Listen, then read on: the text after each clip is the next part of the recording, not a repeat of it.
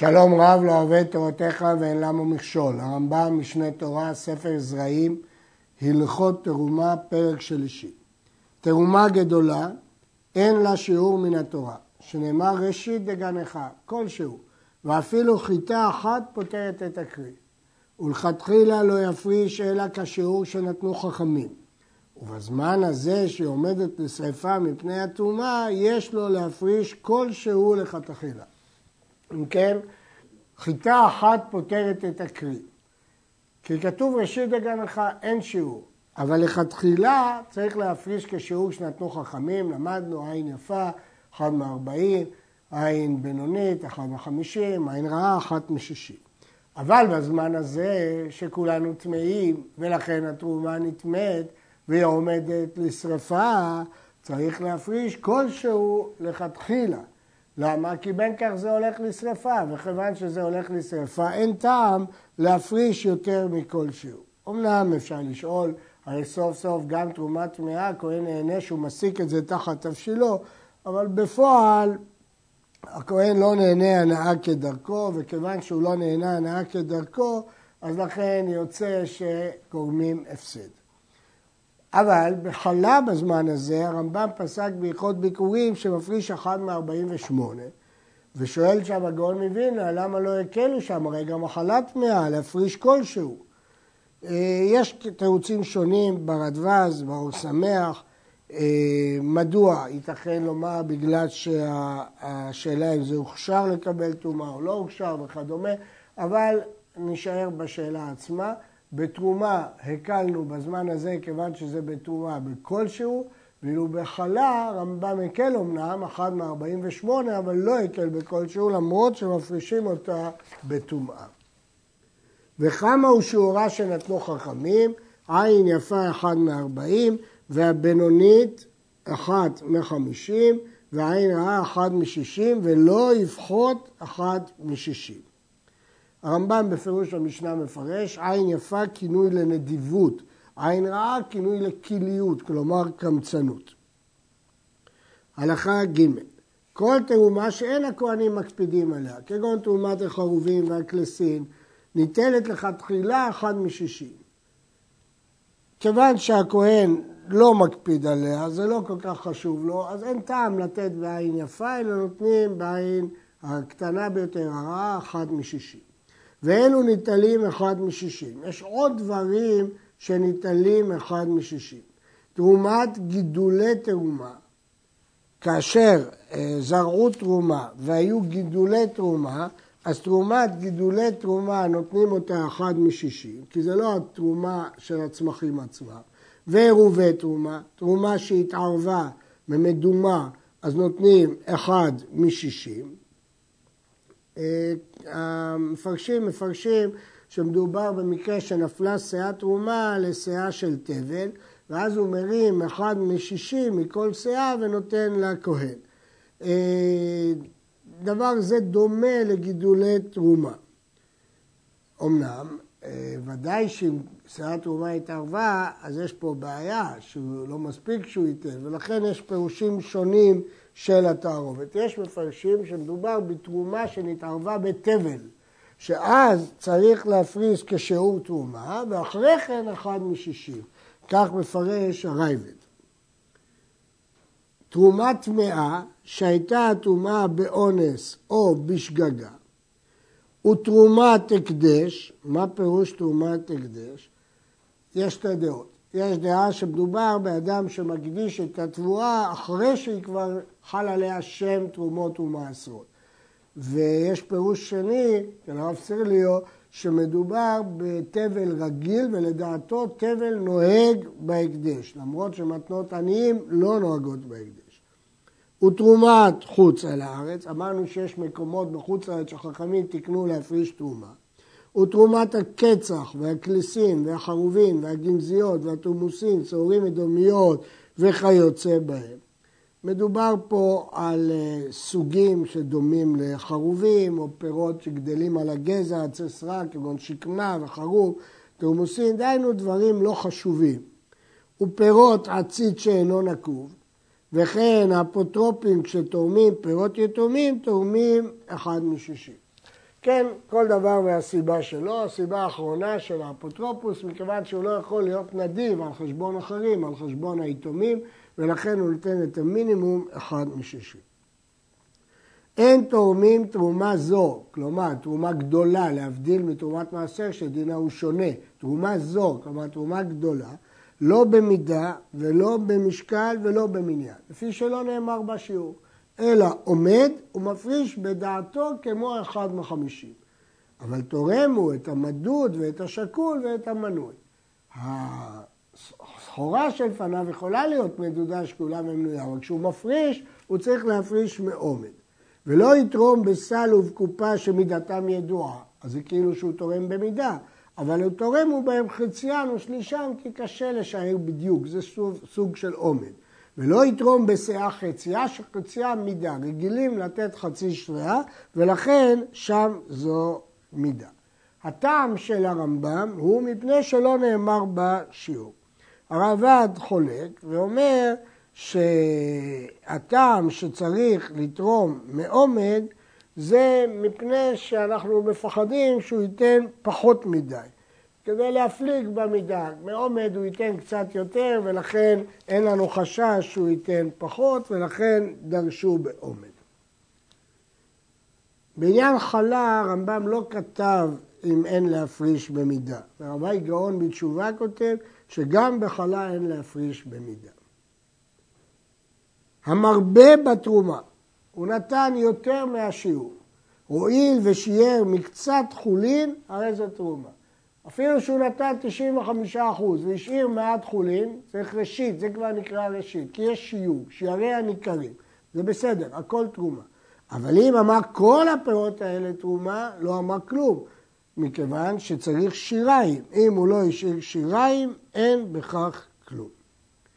המפרשים שואלים, הרי כשהוא מרבה בתרומה, הוא גורם הפסד ללוי. כי מעשר נותנים רק ממה שנשאר והוא מפסיד את מעשרותיו. בכל אופן, התורה גזרה ששיעור התרומה תלוי בדעת המפריש, בידו למעט, בידו להוסיף, ולכן אפילו לכתחילה יכול להפריש יותר מהחיוב שקבעו חכמים. המתכוון לתרום אחד מעשרה, ועלתה בידו אחד משישים, תרומתו תרומה. מדוע? כי מחשבתו התקיימה. הרי אחד משישים זה כלול בתוך אחד מעשרה. אז מחשבתו מחשבה ולכן תרומתו תרומה, סוף סוף יצא אחד משישים, פתר את הקרי, למרות שהוא התכוון לתת יותר, זה לא חשוב.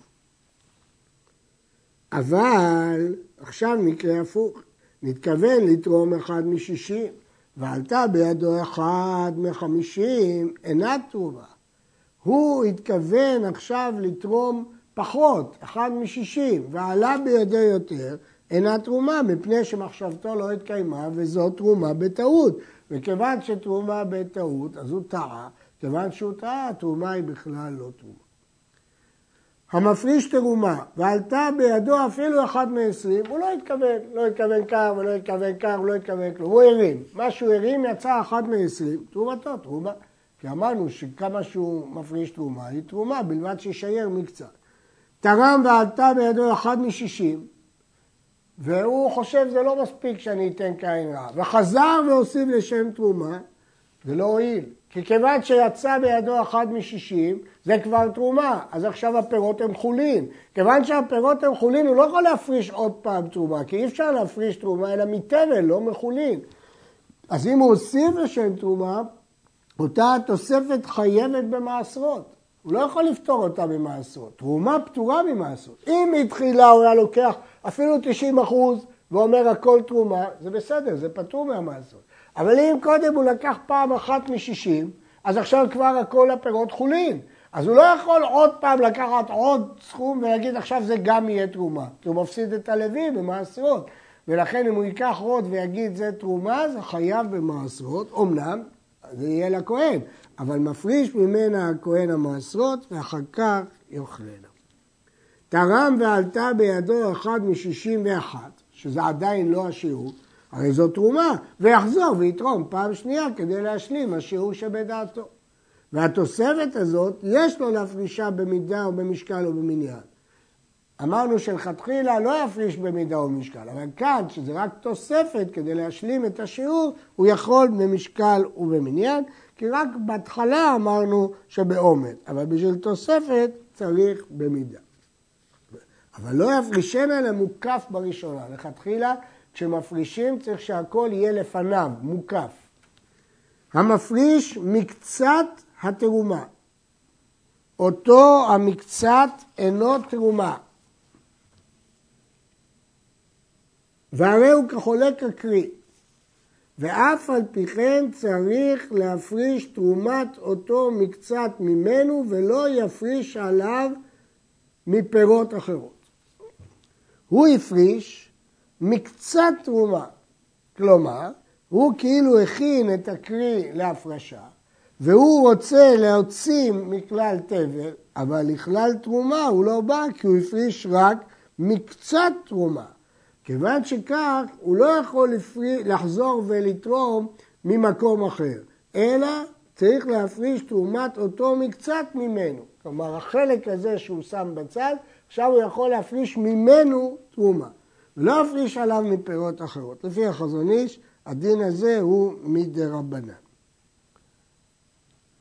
הפריש מקצת תרומה מקרי זה ומקצת תרומה קרי אחר ממנו, הרי זה לא יתרום מזה על זה. כאילו שני דינים שונים, זה התרומה של מקצת הקרי שאמרנו שיש לה דין מיוחד, וזה תרומה אחרת, הוא לא יכול להפריש מזה על זה.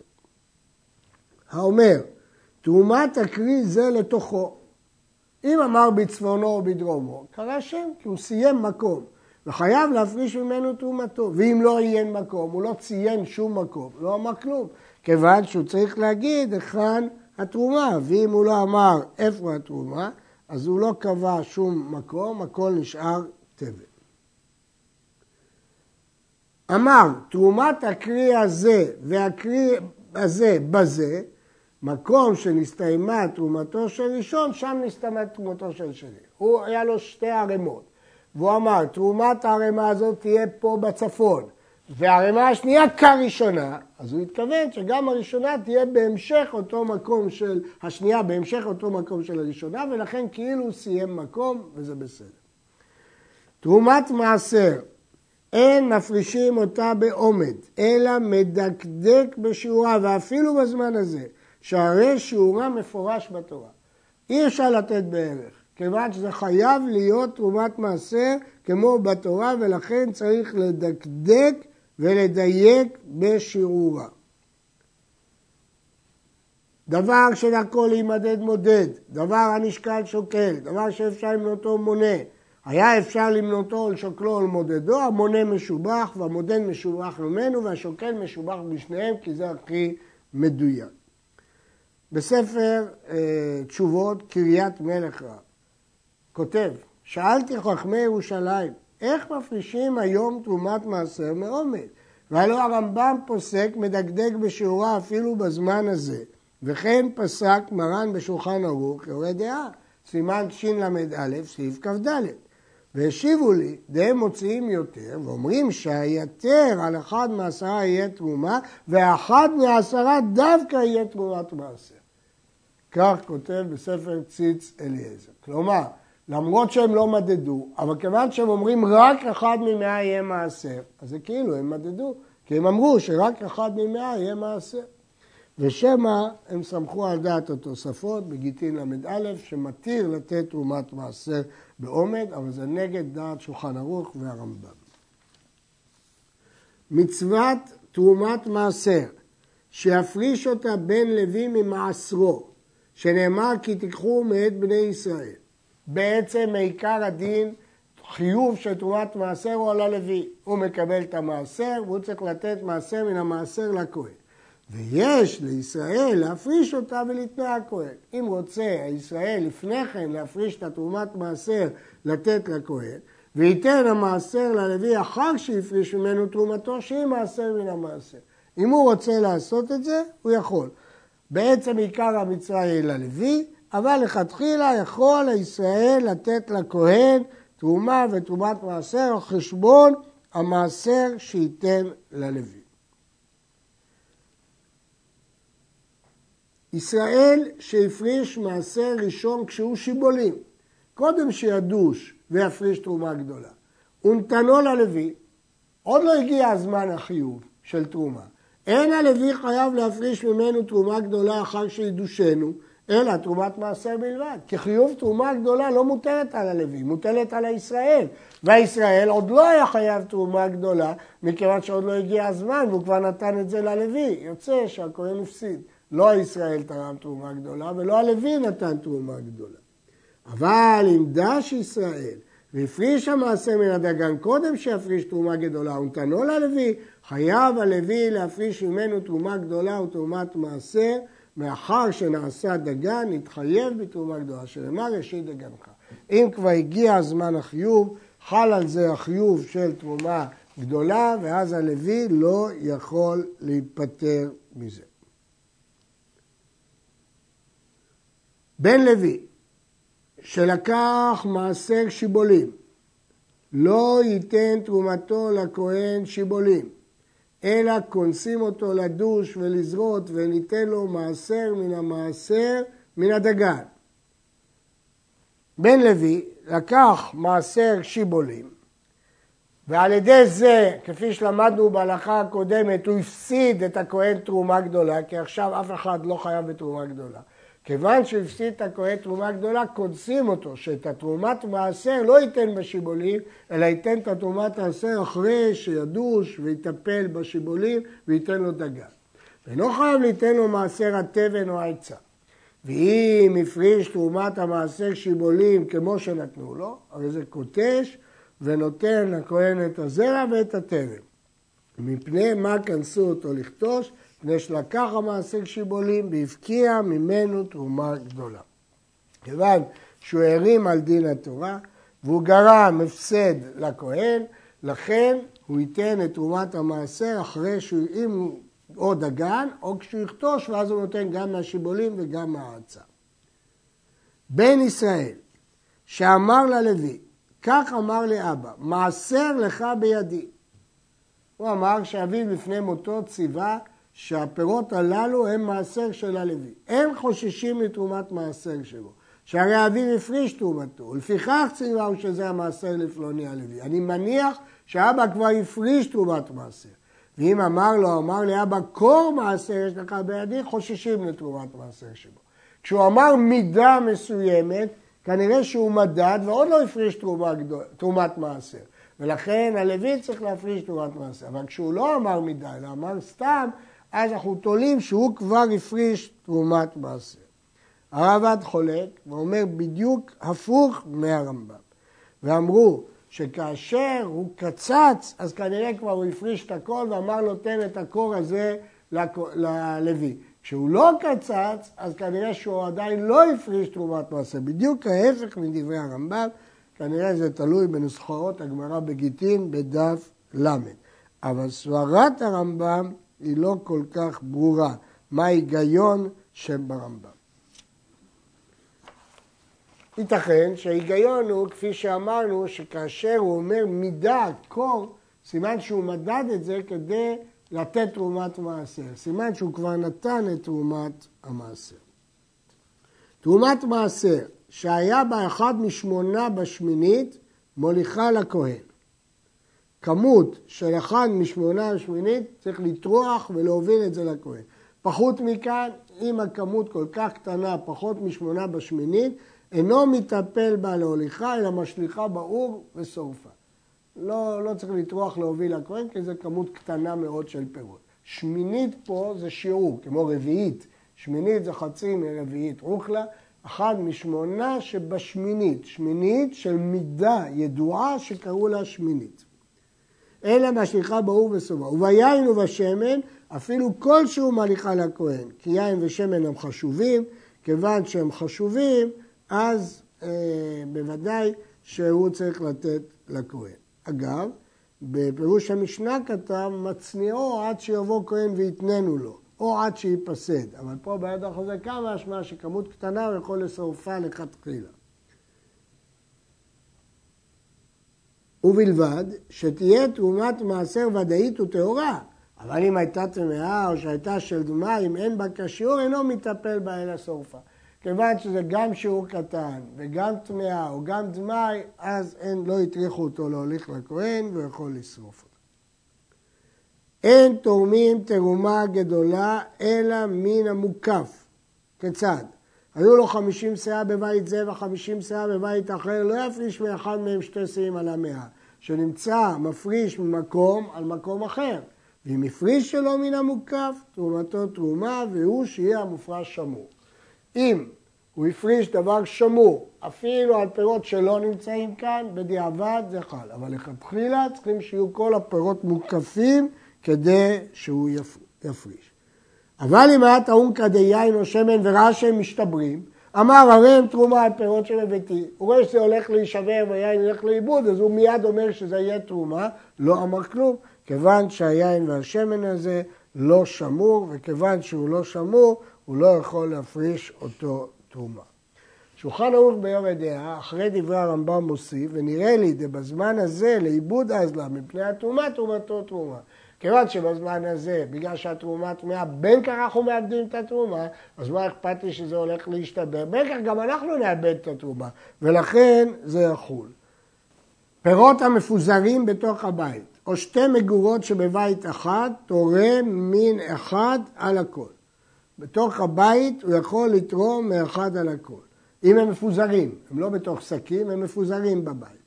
שקי תבואה ועיגולי תבולה וחביות של גרוגרות, אם היו בהקפה אחת, תורמים מאחד על הכל.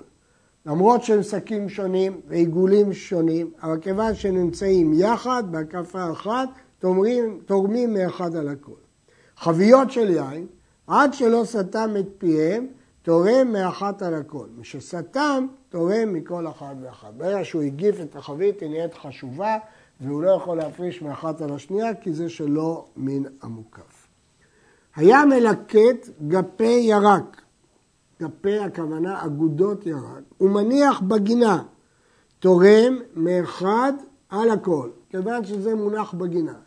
הביא מין אחד ביניהם, יש גרסה מין אחר ביניהם, תורם מכל אחד ואחד כי הוא הבדיל בין שני המינים האלה.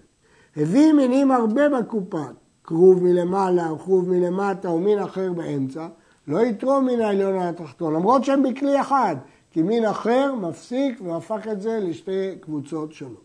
ואם הקיף חמישה ציבורים בגורן, תורם מאחד על הכל בזמן שעיקר הגורן קיים. אין עיקר הגורן קיים, תורם מכל אחד ואחד. אם הגורן קיים, אז הוא מחבר את כל הציבורים ליחידה אחת, ולכן הוא תורם מאחד על הכל. אבל אם הגורן, עיקר הגורן לא קיים, המקום שהוא אוסף את התבואה, אז אין מה שמצרף. כיוון שאין מה שמצרף, תורם מכל אחד ואחד. תרומת מעשר, מפרישים אותה שלא מן המוקף.